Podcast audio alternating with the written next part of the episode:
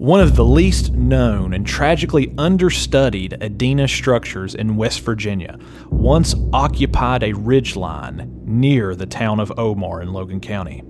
This was the site of a stone serpent mound, described as similar in form to serpent mounds found in Kentucky and Ohio by surveyor Gary Wilkins in 1979. The serpent was oriented north, the head consisting of an oval ring of stone with a rectangular flat rock at the center. The serpent was composed of large flat sandstone rocks extending in undulating fashion over 80 feet to the south, where it joined a natural rock outcrop incorporated into the design. The artificial wall varied between 1 and 3 feet in height and 1.6 and 8 feet in width at the time of the survey. The natural section was aligned with the ridge and extended around 51 feet further to the south. Wilkins determined that the stone serpent was probably late Adena to early Hopewell in age, and suggested that further surveys conducted in remote and rugged parts of West Virginia could reveal more serpent effigies. Sadly, no such surveys were ever conducted.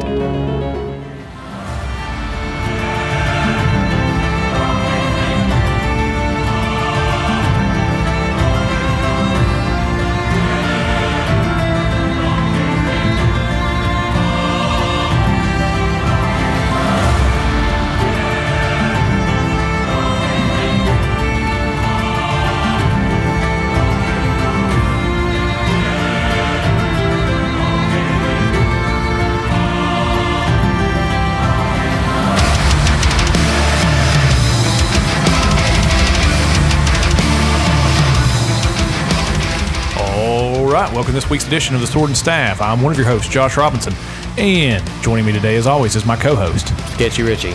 On today's edition of The Sword and Staff, Sketchy Richie and I are going to be talking about the lost serpent mound of Logan County, West Virginia.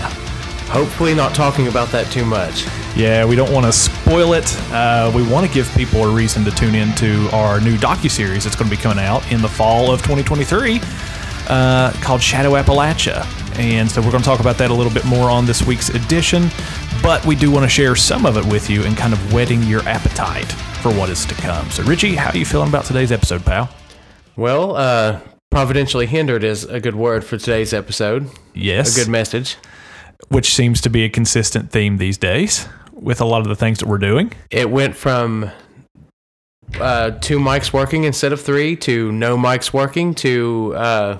Bo having to go because we couldn't get it to work. So Bo from The Bump podcast was originally going to be on here with us to talk about the trip. He was one of the guys that went up on the expedition with us, and technical difficulties. He leaves, and all of a sudden the mics work. So yep. Do with that what you will. So odd. So the mics were all, like, originally, it's like everything got dropped like 3 octaves. On the audio, it's like my voice was like rah, rah, rah. And then all of a sudden we got it fixed for a minute, like we prayed, and it fixed. The only mic that wasn't working was Sketchy Richie's, and I mean that's to be expected. And then all of a sudden all 3 mics just cut audio, like no audio whatsoever came through. So I just told Bo, I was like, man, sorry, I have no idea what's going on. He's like, hey, happens to me all the time, spiritual warfare. Which Jeremiah and Andrew from Cultish were talking about similar experiences with their audio and technical difficulties in the past as well. But yeah, so after that, Bo left, and then we gave her another rip, and boom, here we are. Everything's working again. So. Yep, literally went down the line, and if Bo would have couldn't have made it work, poor River. Yeah, Travis's brother. Travis's little brother. He's gonna be the only one left standing to talk about the trip. Yep, that's funny.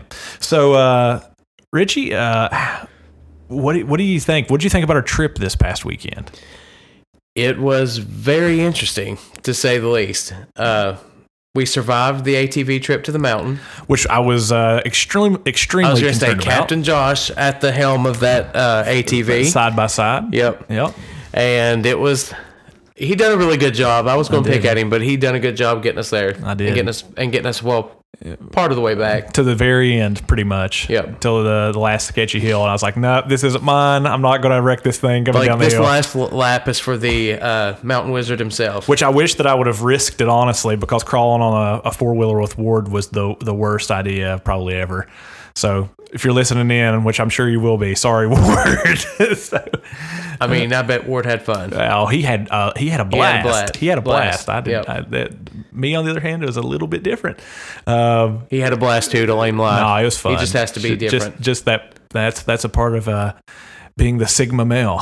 You got to be the. Oh, I knew that was coming. Why am I not surprised that came up? Thanks for that, Coleman. Thanks for turning me onto that. So, Coleman's quite the enabler across the board. Yeah. I mean, he describes me to a T. We'll roll with it. Yeah. So anyway, so we're going to get into our trip, reflecting on our trip to look for the lost serpent mound of Logan County. And we'll get into some theories about that, and we'll talk about the significance of it. And and then we'll kind of close down the conversation talking about our plans for Shadow Appalachia. So I've got a book here in front of me. It is called Ages of the Giants, A Cultural History of the Tall Ones in Prehistoric America by Jason Jarrell and Sarah Farmer. And it actually has a section in it on the Serpent Mound of Logan County. And I wanted to just read it to kind of get us going here in our conversation about it. Okay, so here's what it says. One of the least known and tragically understudied Adena structures in West Virginia once occupied a ridgeline near the town of Omar in Logan County. This was the site of a stone serpent mound, described as similar in form to serpent mounds found in Kentucky and Ohio by surveyor Gary Wilkins in 1979. The serpent was oriented north, the head consisting of an oval ring of stone with a rectangular flat rock at the center. The serpent was composed of large flat sandstone rocks extending in undulating fashion. Over 80 feet to the south, where it joined a natural rock outcrop incorporated into the design. The artificial wall varied between 1 and 3 feet in height and 1.6 and 8 feet in width at the time of the survey. The natural section was aligned with the ridge and extended around 51 feet further to the south. Wilkins determined that the stone serpent was probably late Adena to early Hopewell in age, and suggested that further surveys conducted in remote and rugged parts of West Virginia could reveal more serpent effigies. Sadly, no such surveys were ever conducted. So that gets us started here on our expedition to the Serpent Mound. And one of the things that I wanted to just bring up here right off the bat is, in our experience with this mound, there seems to be a narrative out there that this Serpent Mound truly is lost, right? And not just that it's lost, but that it no longer exists. Yep. Notice the section that I read here. It says, one of the least known and tragically understudied Adena structures in West Virginia once occupied a ridgeline near the town of Omar. This was the site of a stone serpent mound. And that seems to be the consensus across the board with anybody that you ask. Like, I've heard people say that the coal companies destroyed the mound, and that, you know, that locals have even defaced it, like that it's not on the ridgeline anywhere. Yeah. So, well, and not only that, but I actually shared some of the photos from our expedition in the West Virginia Archaeological Society group. And I'm just going to go ahead and put them on blast here. So I shared it in there, and it was interesting because right off the bat, there were a bunch of people commented on it. Like, it got a ton of reactions. Yeah. And there was some people who were like, oh, wow, I didn't know that this existed anymore. Like, I thought that it was gone. Yeah, I remember that even the locals around here that I would mention it to, like, oh, yeah, we heard something about that, like, back in the day, like, back in the 70s. But we heard that it was destroyed or that it was just gone. Yeah. So, and then there were people who started commenting on it, and they were like, it's probably best that it remains hidden and nobody knows about it because... And then you have your casual gatekeepers that... Right. Don't want to... Yeah, well, I think that's certainly part of it. They don't want people to know that it exists and that...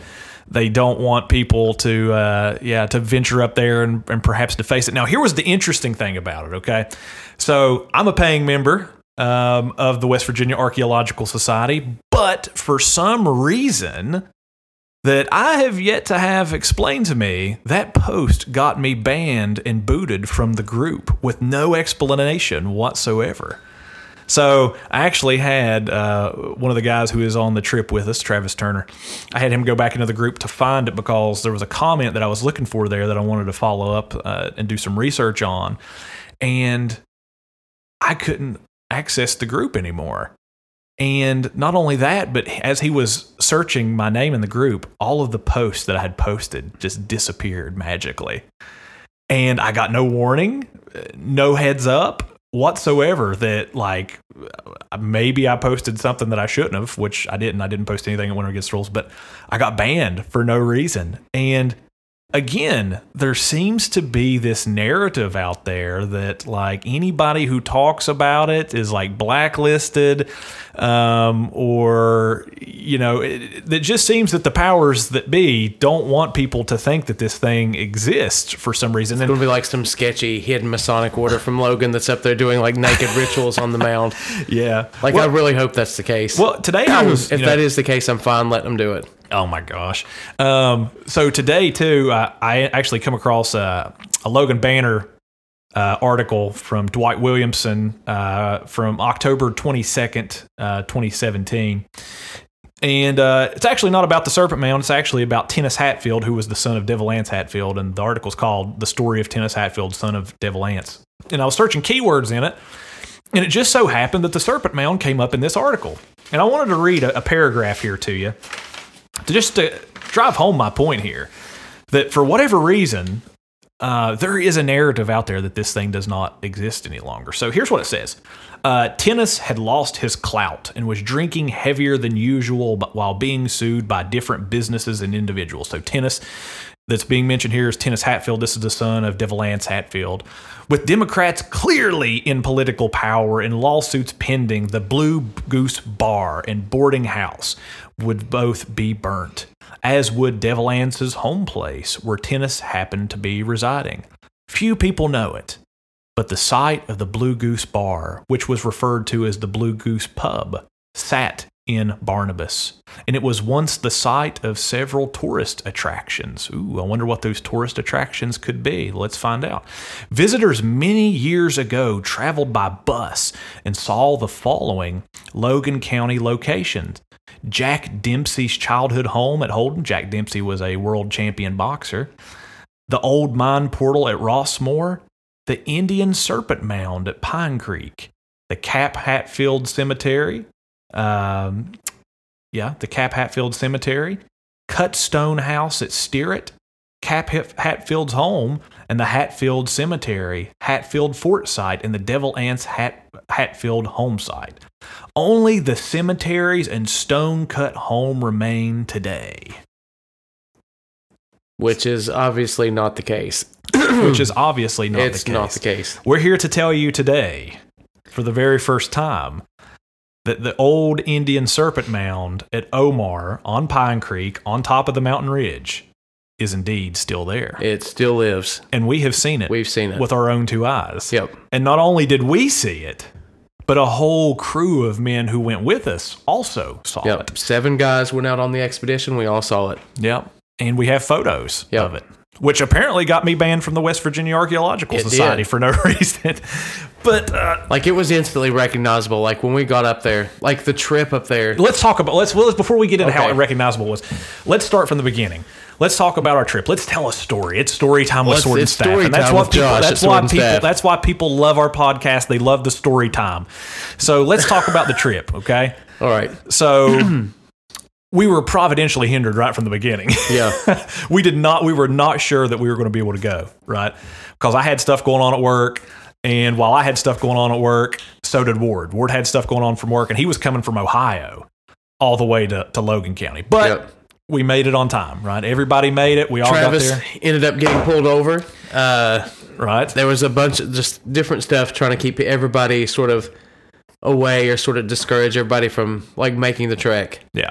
Like, I would call that almost diabolical confusion, because I've seen sort of things like that play out in the field where the enemy will do things or call situations that sort of dissuade you from pursuing them, your goal, investigating things like that. So, yeah. So after we all pushed through, we all got there, right?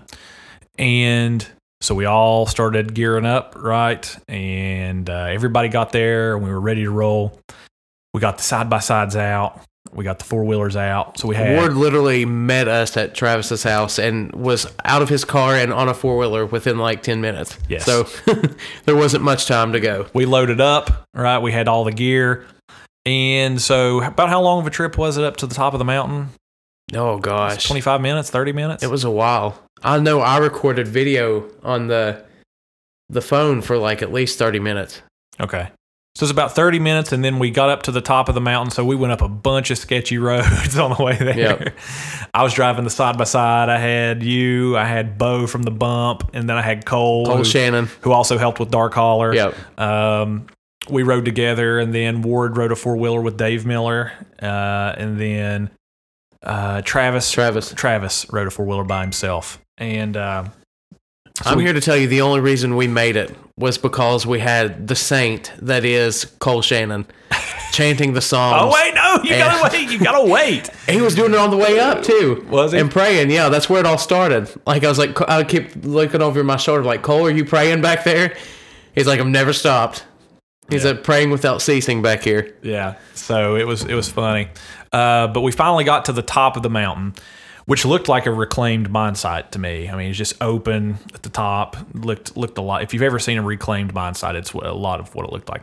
So we got to the top, and then a lot of stinky mud holes on the way. Oh yeah, just bad, god awful.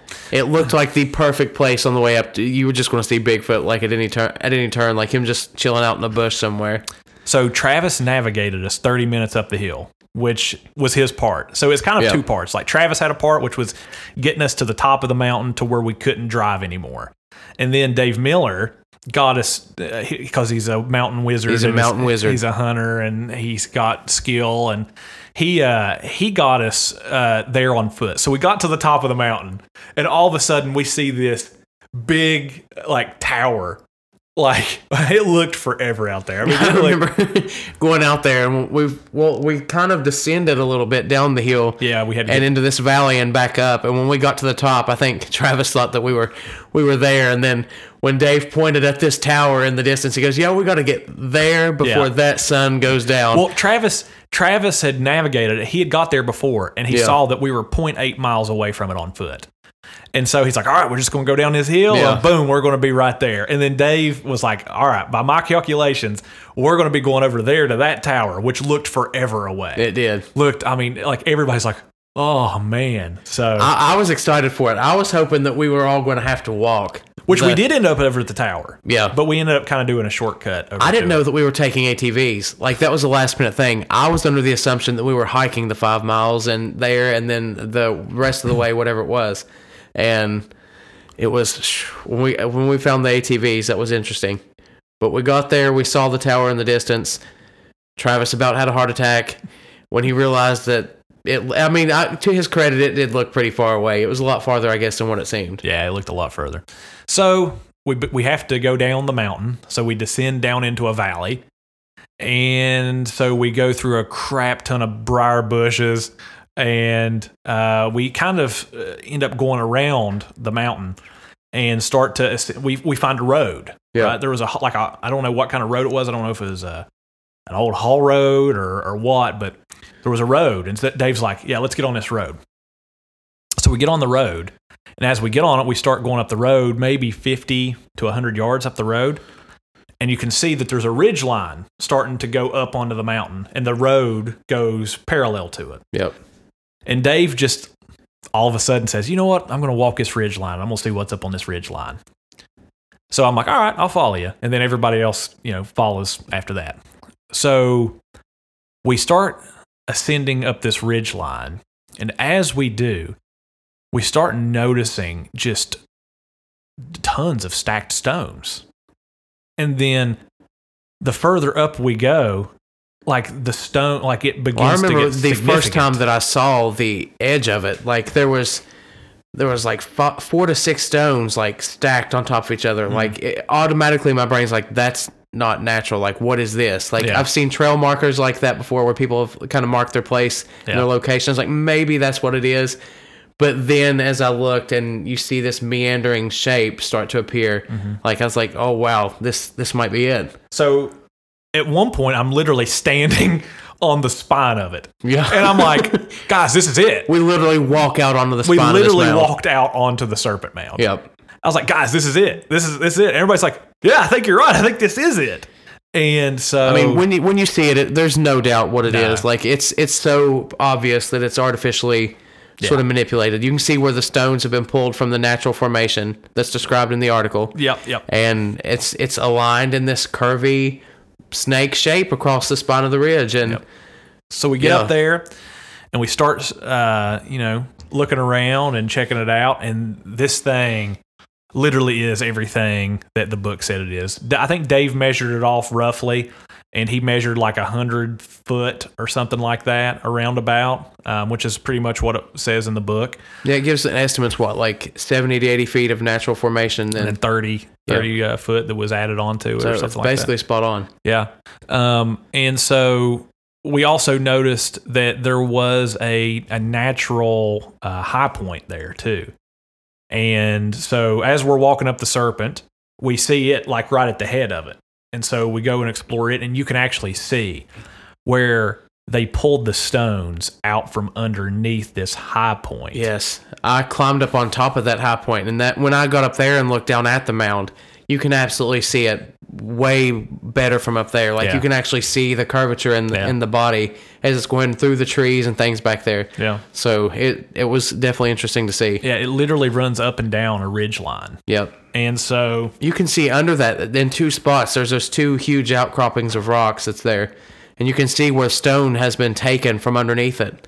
Because I even mentioned to Cole, and then when me and Cole walked back there, I was like, it looks like almost like artificial brickwork is what the stones look like. You can see where they're in there just like digging them out and taking them out of the side. Yeah. And it's fascinating because as we was looking at that up on the high point there, you could see markings on the rocks where it looked like that there were some sort of tools used to pull those rocks out from underneath it.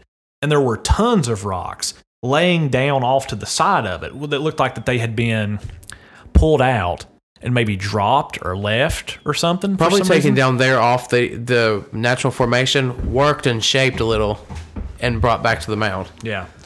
And so we get up there, we explore that.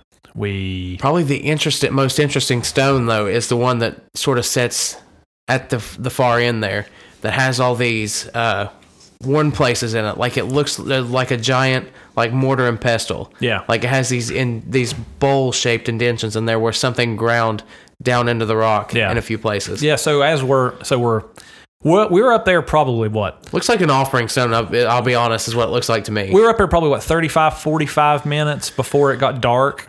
Yeah, I would say. And so, about an hour. So we're kind of exploring it, and then Richie stumbles upon a stone that literally looks like it's been carved on.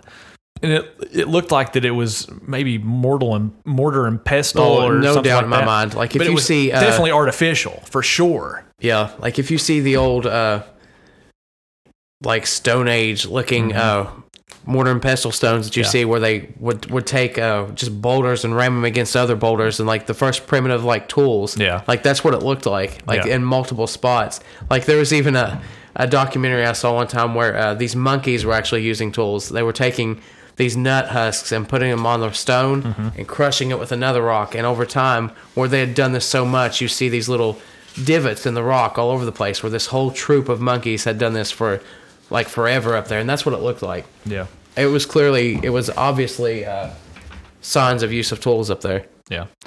That and plus the markings on the rocks on the cliff side.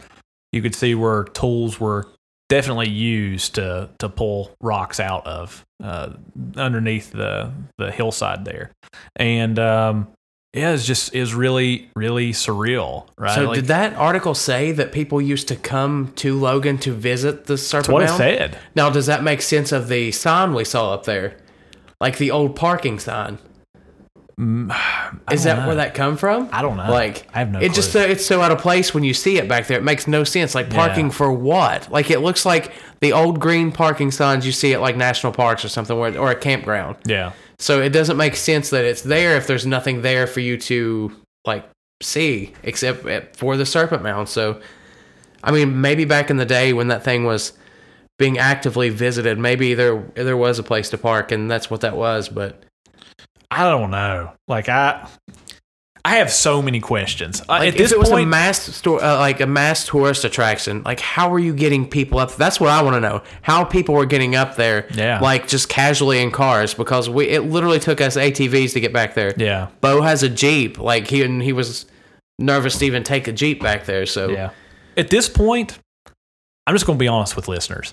I have a lot more questions than I have answers, and I have no idea how people were getting back up there in the day.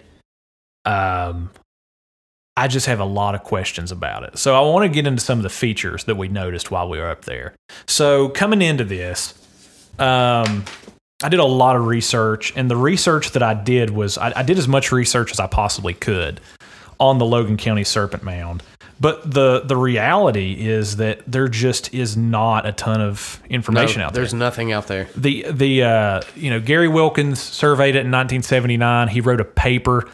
There was in a journal article in Tennessee about it. And that's another thing. People were like, how do you know that you found it? We literally lined up the picture. Yeah. Well, we had pictures of it. And then not only that, but it was from the original survey. Well, it was very obvious too. Oh yeah. It was not a natural structure. Like you could tell that it had been stones were intentionally stacked. You could see where they were brought from the kind of the cliff there, and they had been brought out and they'd been carried over there. And then not only that, but it matched up too with from the notes the survey. Yeah, and the survey. Yeah, well, what little bit of the survey that we have available to us, where it's talked about in Logan Banner and stuff like that. The actual journal article that Gary Wilkins wrote in 79 is super difficult to get a hold of. He did it in Tennessee. It was in a Tennessee journal. And I've actually got a bounty out on that journal article. Josh put out a bounty. I put out a bounty on it in our Discord server for anybody who has access to it and can find it. I'll actually name it here real quick. And I'm pretty sure when we were up there, like I have an Apple Watch Ultra, and I was leaving waypoints up the trail so we'd figure out how to get up and down. And I happened to look, and I noticed that the serpent did align on the north and south line to the compass. So even that part of the survey was pretty spot on. Yeah. I had a message actually there from one of our patrons that I got to read here later.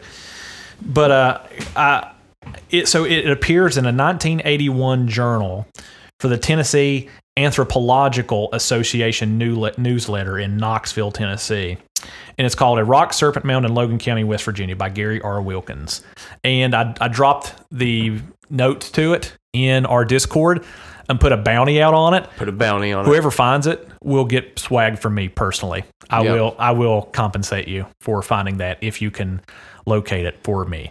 And you'll actually play a part in Shadow Appalachia in locating some. But with the information that I had, I did research on what little bit was out there that was available to the public. And but I did most of the research on the Great Serpent Mound in Adams County, Ohio, because here's what I was wanting to do. I was really, really wanting to draw parallels between the two.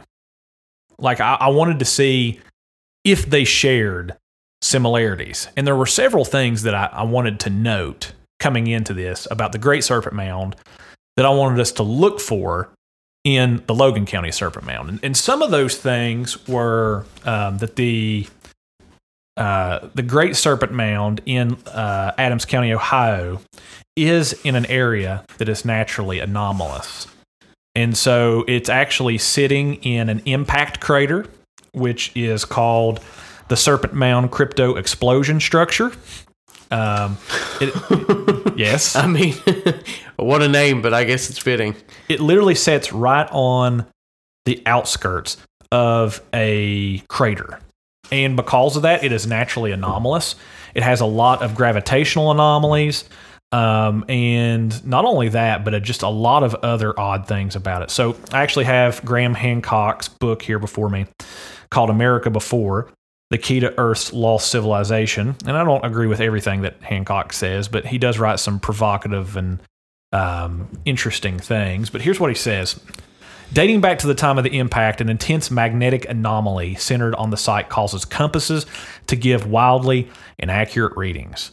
There are also gravity anomalies caused by the impact, and there are multiple underground caverns, streams, and sinkholes that, in the view of Ohio archaeologist William Romaine, would have been seen by the ancients as entrances to the underworld. Among many people, unusual or transitional areas such as this are often considered sacred. Indeed, such places are often considered supernatural gateways or portals between the celestial upper world and the underworld. One can only conclude that the Serpent Mound builders were aware of at least some of the more unusual characteristics of this area, and that they located this effigy in this anomalous area for a very specific reason. So that was the first thing I wanted to check out, to see if there was any relation, that this was in a naturally anomalous area, a place where there were magnetic anomalies and gravitational anomalies. Now, here's what we found with the Logan County Serpent Mound. Okay, there's a map that you can get out there. It's put out by the U.S. government, and it's a graph where there are gravitational anomalies. And here's the deal. Where this map is situated is centered in a hotspot for gravitational anomalies. Now, I did not see any magnetic anomalies while we were there. We actually took an old school compass with us. I had it around my neck. If you go back and look at some of the pictures that will be posted and some of them that's already been posted, I had an old one on my neck. So there was, I checked it out while I was up there. There were no magnetic anomalies going on with the area. Now, maybe there's some more around the area. Maybe there's some gravitational stuff going on there. I don't know. Don't even know how I would test for gravitational anomalies at this point, but for the magnetic ones, it didn't seem that there were. There were... Do we want to discuss? No, not yet. Okay. Not yet. I was going to say, there were some anomalies. You're just... No, there were some anomalous things happening. Some pretty major anomalies, in my opinion, but yeah. Given the area. But yeah, okay. We'll wait for that. So that was one thing that I wanted to find. Another thing was that the serpent in Adams County, Ohio, is situated in a very particular way with the cardinal directions. Okay. So the way that it's situated, it actually aligns with the summer solstice, which I think is like June 21st, June 25th, somewhere in that range. Yep. I'm not real sure.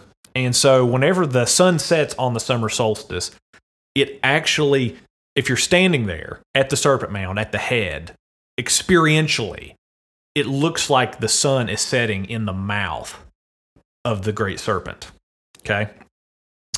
So one of the things that I wanted to find while I was there with this one, with the tools that we had, was how it was oriented towards the cardinal directions. And from our findings, it does appear to be situated in the same way as Great Serpent Mound in Logan County, or in Adams County, Ohio. Now, somebody will have to go back up there on the summer solstice to see if the summer solstice sets at its head. But it does appear to be situated in a way that it would. And I'm betting, if I'm a betting man, I'm betting that the summer solstice, when the sun sets, it probably sets right there where the rock ridge was at, right where the head of the serpent is, and it goes down that way. Now, well, that's a theory. That'll have to be tested. But I mean, it did share that. Honestly, though, I would go up there during the solstice, but... in peak rattlesnake season, I don't think you'd probably want to find yourself on that ridgeline. Right. No, because it is absolutely... You can understand why people say that the area is famous for snakes. Mm-hmm. It is absolutely rattlesnake heaven up there. Yep. That's true. So that was one of the things that we wanted to check out there. And that does seem to be a thing. Another thing that I wanted to check out was to see... If it had an altar stone at the head. And here's the reason why. So the Great Serpent in Adams County, Ohio, it actually had an altar built at the head. And I actually have a chart here that has a list of serpent mounds across the world. And the one in Adams County, Ohio, it's fascinating. It is the alleged purpose is ceremonial astro calendar. So that gets the point that we're making about it aligning with the summer solstice, right? But we also know that there was an altar that was built in the head, and that was knocked over by some people in the 19th century. They actually destroyed the altar that was there, and it's no longer there. Okay. So I wanted to see if there was an altar stone with this one, because whenever I was reading through Ages of the Giants by Jason Jarrell and Sarah Farmer, one of the things that it explicitly mentions is that at the head, it says, let's see here. It was, the serpent was oriented north, which we found out is true. And the head was consisting of an oval ring of stone with a rectangular flat rock at the center. Now, this perhaps might have been true in the day that Gary Wilkins was there and that he surveyed it. But unfortunately, that was inconclusive for us. We were not able to find that. There was a lot of stones scattered in that area. Like, I mean, they were obviously stacked up, but it did look like that many of them had fallen down, or maybe people had been up there and moved some or something along those lines. But there were some stones up there that were rectangular looking, but weren't carved. You could look at it. You could stand at the... Where's mine?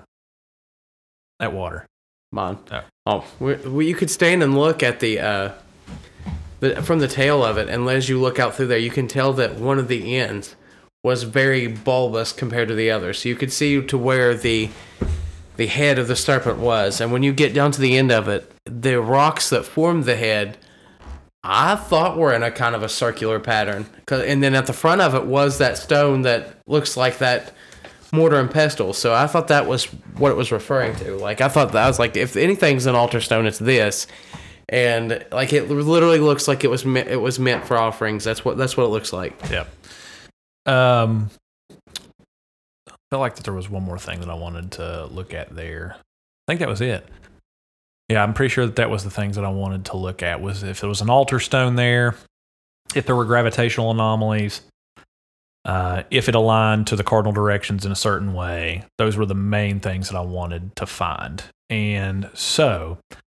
one of them for sure seems to be the fact. That'll have to be tested. Just to be fair, on the anomaly side of things, like even with gravitational anomalies, if you're going to use something like a compass, mm-hmm. like it requires some observation there over yeah. time. And we had all of maybe an hour before the sun went down. Yeah. And then we were there for a little bit after the sun went down, but definitely, the purpose of this trip was to find it. It was an expedition to locate the mound, to sort of get a first look at it. Because before then, we had no idea what we were looking for. Like, we knew it was back there. We had like one picture mm-hmm.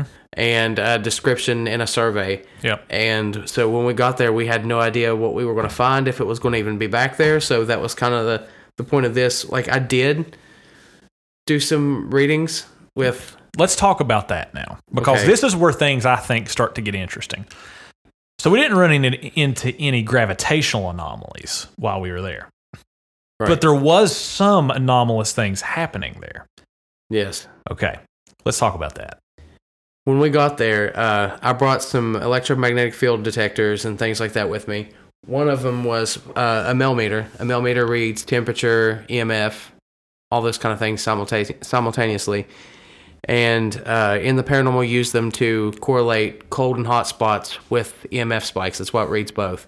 So when we were there, the baseline when we got up there was 0.0. Like, I never saw it spike the entire time we walked up through the Serpent Mound. And when I got when we turned around at the natural formation and started our way back, and we prayed together. Yeah, we things started to pick up. Yeah, so we decided that while we were up there, we would take time to pray and just assert the lordship of Christ over this area, right? Because there's not one square inch of creation that does not belong to him. Which I was telling them for days before this. It's like just that cultural clash and that clash of spiritual beliefs I've seen in the field, in the paranormal field, that generates such a backlash when it comes to paranormal activity. I was fully expecting something to happen. So we read some psalms. So we prayed. We read some psalms, which was Psalm 91 and Psalm 24, which is, you know, lift up your heads, you gates. You know, lift them up, you everlasting doors, so that the King of Glory might come in. And then, you know, Psalm 91 talks about these spiritual beings that are pestilences and sicknesses and all those types of things, right? And while we were up there doing that, we also started singing psalms while we were there. So we read the psalms, and then we started singing. That's when I noticed the anomalies. We sang Psalm 23. There was another psalm that we sang too. I can't remember what it was. And then, as this was happening, what happened? When I first noticed the spikes, again, the baseline was 0.0. All artificial sources of EMF had been accounted for. Right. We had walked up there. We all had cell phones. Yep. Those types of things.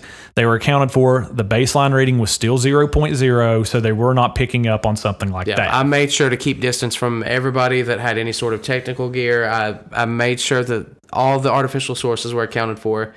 And when we were praying, all of a sudden... a K2 meter that I had that just measures EMF in the form of a light spectrum, so it was green to red, and it starts off with green being baseline and the green light above it being 1, and then it runs to, I believe, like 20 milligauss, and it spiked to red all of a sudden. Now, mind you, most home appliances don't even spike the meter to red, so whatever was there was giving off an enormous electromagnetic field. And it was something unaccounted for. It was something that wasn't artificial. So that is something that I've rarely even seen in that intensity in most hauntings that I've investigated. So as we were praying, I noticed that the spikes would come and go. They would be transient. They would they would come close to us, and the meter would detect it. Then they would back away.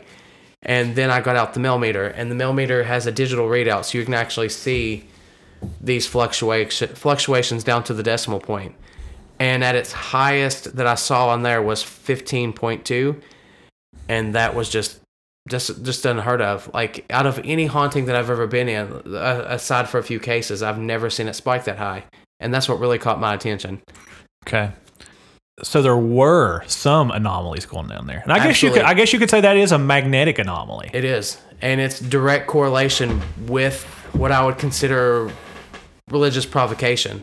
Just right. Our presence being there is religious provocation. You have these natives that dedicated this ridgeline and this mound to the worship of these principalities. Mm-hmm. So us being there, bringing just who we are as Christian men, it's literally a slap in the face to the ritualistic abuse that went on there. It's sacred. The sacred infringing upon the profane. Yeah, just right. Our presence there was an act of war, and you could actually see this play out in the instruments that we had, in the meters. Like, you could see that there was something going on in the unseen. And I remember something, was it Travis that even said, yeah. He said, I wish that I could see into the unseen right now and just see, like, what's going on around us. Like, he said, I wonder what it would look like, seeing these things around us, and from the meters, I mean, something was there. Yeah, so there was some kind of anomalous thing happening. Now, and not only that, but as we were walking away, it would follow us. So it moved away from the mound. We'd walk down the mound, and it would follow us. Then I broke away from the group and would go back, and it wouldn't be there in the same spot. Then it would manifest somewhere else. So it was completely transient, and it was interacting with our singing the psalms and things like that. Prayer, scripture reading. It showed intelligence, and that's something that defies any sort of natural explanation. Yeah. I think that people listening to this, they have to give an account for that, right? Like, how do you deal with that? Like, that there are scientific devices being used here. Whenever you go into this location, the baseline, the control is 0, nothing. And then all of a sudden, when there is religious provocation happening, right? Like Christian spirituality, you get electromagnetic spikes. And people need to understand that I've worked cases for 15 years. And I've used this equipment constantly. Like, I know this equipment like the back of my hand. I know the electromagnetic spectrum. I know how to use these tools, and I know how to take base readings and things like that. And when I say that this was very strange anomalies, like that's huge. Yeah. Like compared to things I've seen in the field, like these stood out to me as being something worthy of future investigation. And now, lest anyone think that what we're saying here is not something that the people, the natives who were there originally didn't experience, let me just read you a section here from Graham Hancock's work again, America Before here, okay? So he's got a section here called Ground and Sky in the first chapter called The Enchanted Realm. And here's what he says. So he's talking about the Great Serpent Mound, okay? He says, the site is almost deserted, but there are a few people in the shot, and they give me a sense of its scale. I know it already from my background research, but to see it with my own eyes is quite another matter. This undulating serpent with its gaping jaws is 1,348 feet long. The earthwork mound that forms its body averages around 4 feet in height and tapers from a width of 24 feet to about 22 feet in its 7 principal meanders before narrowing farther into the spiral of the tail. People beside it appear to be midgets or elves in the shadow of a dragon for the first time. With a shiver down my spine, I became aware, not in my intellect, but in my heart, in my spirit, that a mighty and uncanny power slumbers here. Ron seems to read my mind. Some call it Manitow, he says. But I go further. I'd say our serpent is Gitche Manitow, the great spirit and ancestral guardian of the ancient people. For those reared in the materialist, reductionist mindset of Western science, the Native American notion of Manitow seems slippery and elusive. Though it may be materialized, it cannot be reduced to matter.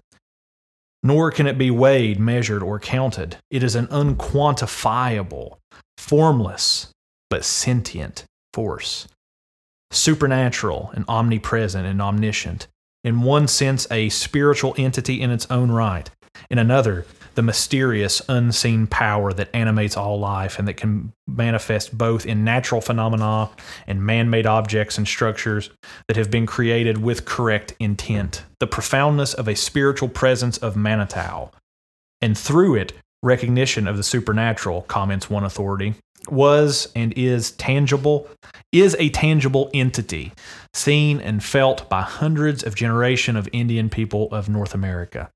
In essence, Native people perceived a spiritual landscape imprinted on the physical landscape as both one and the same.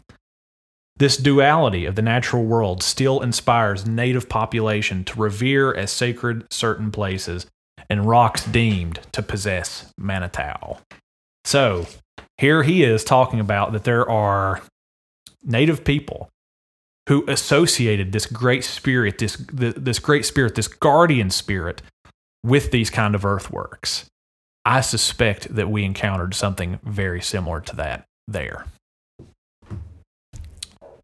I would agree. Yeah. Yep. You have to account for the anomalies there. And you cannot do that through a materialistic, reductionistic worldview. You just can't. So you're going to be forced to deal with that. Now, I want to get into some of the significance of this. Okay, well, like, what if our theories here are correct? Like, what if it is aligned to the summer solstice, like the Great Serpent Mound, those types of things? Like, why does that matter? Well, here's why I would say that it matters. It means that you have something constructed here in Logan County, West Virginia, that is not known to the public, and is not being talked about. And actually, if you start to talk about it, people start to look at you funny and boot you from their Facebook groups. You have something constructed here in Logan County, West Virginia, that is built and constructed in the same way as not just the Great Serpent Mound in Adams County, Ohio, which is in of itself an ancient marvel, but also other things too, like Stonehenge, the Great Sphinx in Egypt, those types of places, because guess what? All of those earthworks are also constructed to align with astronomical signs.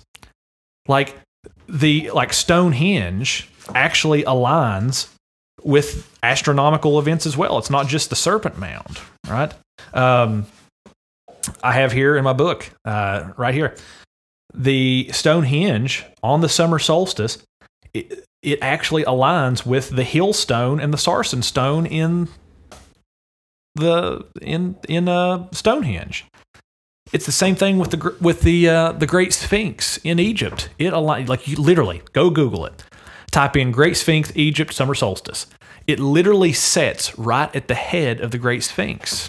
Now, I also think that is the significance of there being, 80 feet that was naturally occurring, and then an additional 30 feet. So what would happen with a lot of these ancient sites is they would see that they were naturally aligned with the heavenlies. So they saw them as these places where heaven met earth, right? And so they would add to them. They would accentuate them, right? Like with Stonehenge, for example. The Hillstone has been there for a long time, and some of those stones have been there for a very, very long time. But some of those stones were actually drug in from other places, a whole other county, and added to it. Why did they do that? They saw it as an area where heaven and earth overlapped. Same thing with the Great Sphinx, right? The Great Sphinx, there are reports, ancient reports out there of people who were in the same area, and they talked about it just being like a rock formation, sandstone formation, that kind of looked like a line. Wasn't exactly shaped that way, but it lined up with the summer solstice. So people added to that over time and carved it into a line with the face of a pharaoh to accentuate it.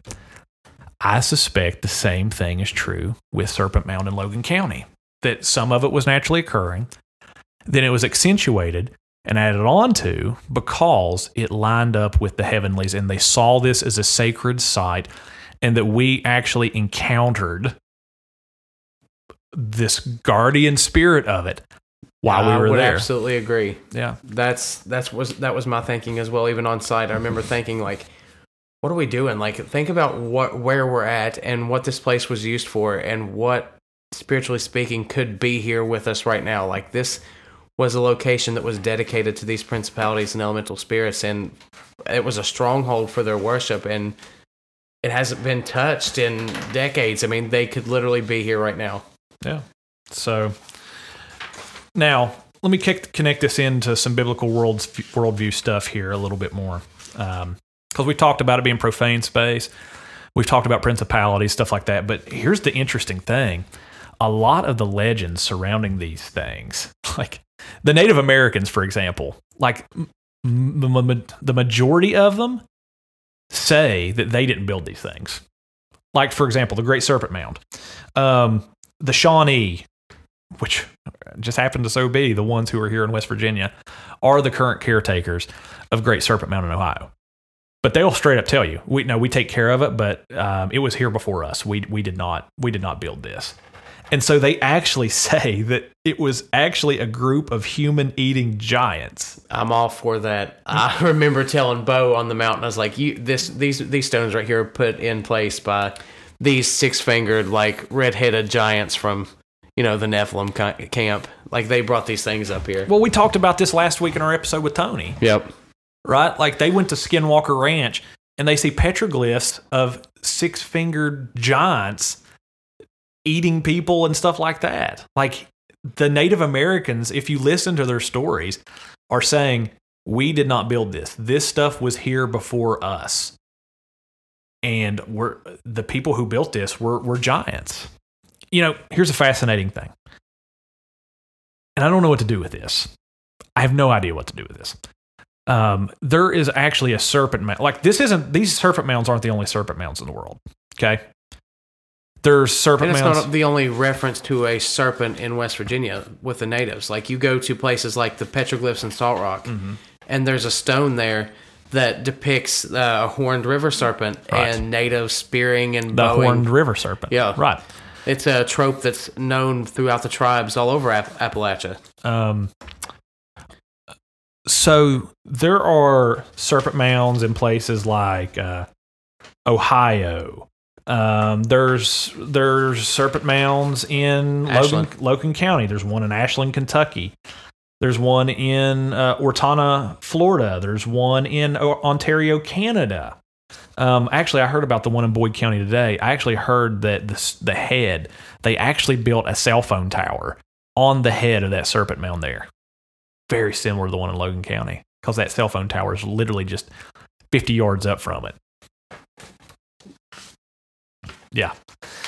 Like just, gosh. Using Nephilim power to power their cell phones. Just kidding. But there's... It gives you service into the afterlife, into the spirit realm. There you go. If I get abducted, I'm taking my cell phone, I can call back. Turns your phone into a spirit box. There you go. But anyway. I could show you how to do that if you wanted. No, thanks. But there's not just mounds here. Yeah.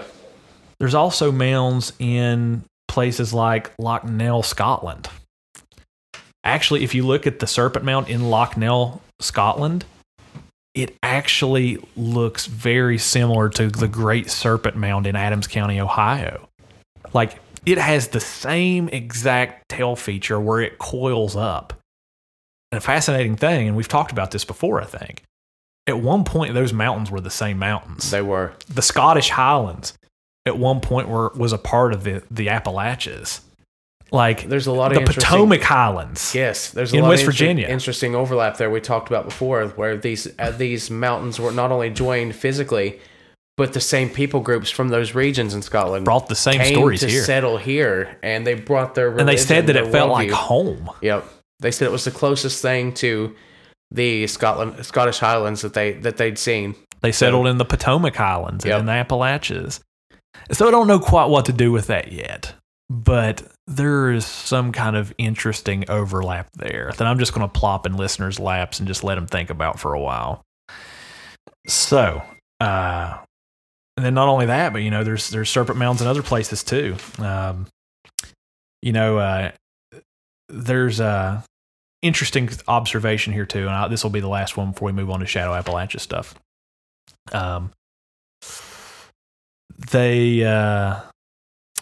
Loch Nell and Grimsby serpent mounds are both near settlements whose names sound like Clay and Claythorpes, respectively. Boyd County in Kentucky, Loch Nell in Scotland, and Grimsby, England. Serpent mounds all have or are near places with Ket or cat in the name. Get this, Richie. Get this, okay? I'm going to repeat it because you was looking at your watch. And I want you to hear this, because this is some straight-up Fordian stuff right here, okay? I'm here for it. All right. This is like some Fey Factor stuff. Like, this is strange. Boyd County in Kentucky. That's where the Ashland Serpent Mound's at. Loch Nell in Scotland and Grimsby, England. There's the Serpent Mounds here. All have or are near places with Ket or cat in their name. Catlettsburg, Kentucky. Cottrell and Ket's Bank, respectively. So they're all near these locations that share Ket or cat in the same name. What is the significance of that? Like, I mean, getting into the places of power, power names and things like that you see in the occult. So that's some interesting ground there to dive into. There's something up with it. Like those connections are they're undeniable. So something strange is afoot. And if you want to hear the rest of the story and how it's going to turn out, you're going to have to wait till Shadow Appalachia comes out. So let's talk about that. All right. Let's kind of just give a little overview for the rest of the trip though. Yeah. Like where we went after that. Yep. That was the Friday we done the Serpent Mound expedition. Saturday we got up before the sun. And went to, where'd we go first? We went to downtown Logan. We checked out some of the Native American stuff in downtown Logan. Talked about Aracoma. Yep. Talked about Aracoma. Talked about the prehistoric village that was there before Aracoma, which there was a village there before that one too, with the apparent Adena and the Hopewell. And then we went to Man.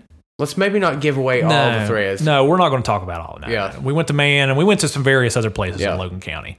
But if you want to hear the rest of the story and how all this turned out, you're going to have to tune into Shadow Appalachia. Which brings us now to Shadow Appalachia. That's right. First season, Season 1. Season 1 of Shadow Appalachia. So, Richie, tell the folks when we're planning on releasing that. All right. Season 1 of Shadow Appalachia, we hope to have ready by fall 2023. Yeah. But it focuses now entirely on the masks and manifestations of the phenomena here in Logan County. Okay. So season one of Shadow Appalachia is exclusive to Logan County. 5 to 7 episodes exclusive to the high strangeness here in Logan County. So we're going to be looking at things like Native American principalities. We're going to be looking at things like Mamie Thurman, devil dogs, UFO reports, cryptid encounters, the Fae, so much.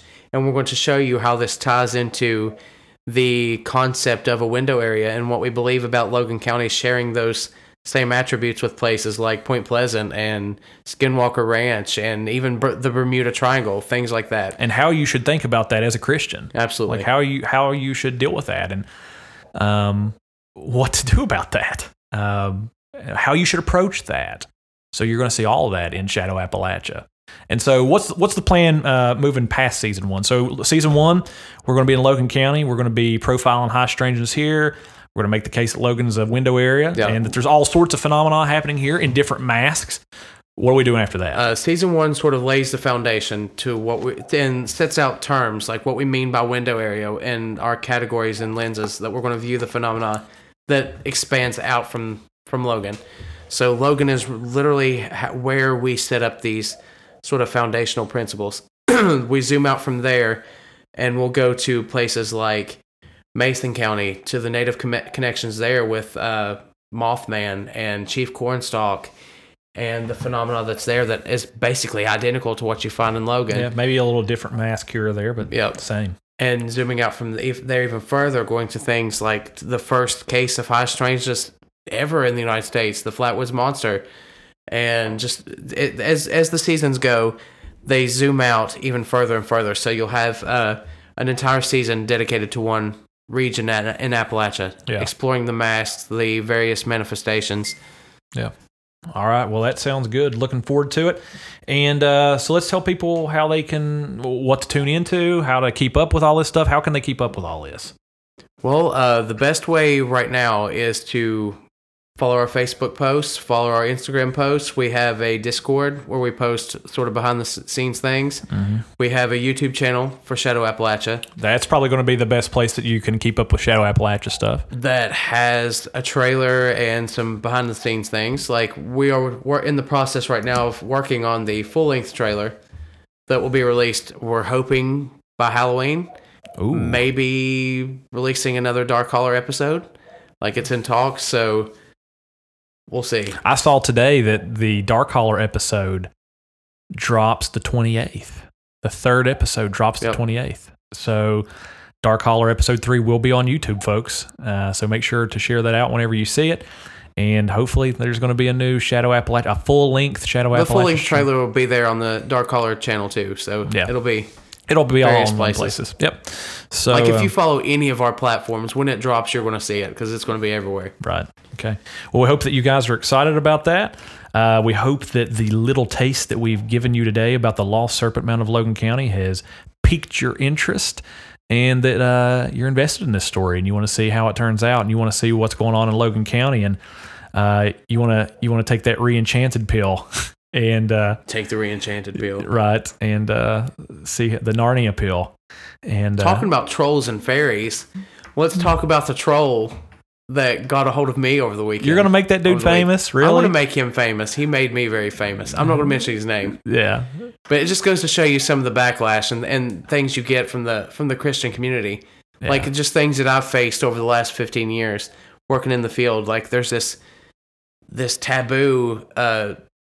Head in the sand approach to these things to where they don't understand that they have the categories for these things, but when they see you working in this area, they automatically attribute it to the devil. Like it's something that I don't understand. That might just be my background, where I've come from with these things, but people would be, I think if people even knew, if people just knew what happened in ministry, in deliverance ministry, I think that they would be very uncomfortable. Because here's the reality.